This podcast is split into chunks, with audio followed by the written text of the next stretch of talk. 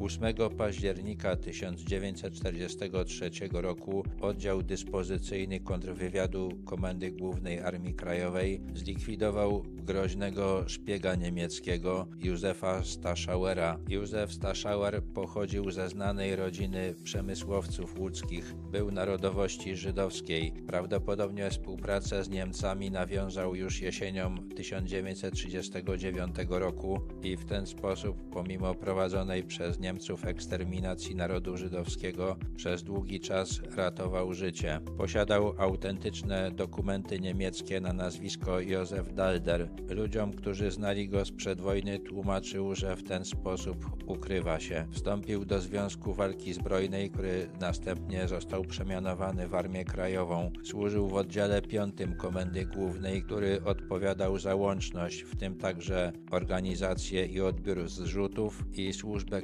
kurierską. Józef Staszauer był w oddziale 5 Komendy Głównej zastępcą kierownika sekcji transportu. Nosił pseudonim Aston. Miał opinię jednego z najodważniejszych oficerów. Jednocześnie prowadził w Warszawie na ulicy Mazowieckiej lokal znany jako Bar za Kotarą. Kiedy ustalono, że jest zdrajcą, zapadła decyzja, aby zabić go właśnie w tym lokalu. Wyznaczono do akcji oddział liczący 25 żołnierzy, bo wiadomo było, że w barze często bywają Niemcy i spodziewano się, że lokal jest przez nich obserwowany. Przed zabiciem Staszauera trzeba było ukryć wszystkich członków AK, których znał i zlikwidować wszystkie magazyny i lokale, o których wiedział. Akcja przerodziła się w wielką strzelaninę. W sumie zginęło 14 osób. Staszauer, jego żona i szwagier, dwóch oficerów gestapo i pięciu konfidentów, a także cztery osoby niewinne, wśród nich barmanka Maria Malanowicz-Niedzielska i wywiadowca kontrwywiadu AK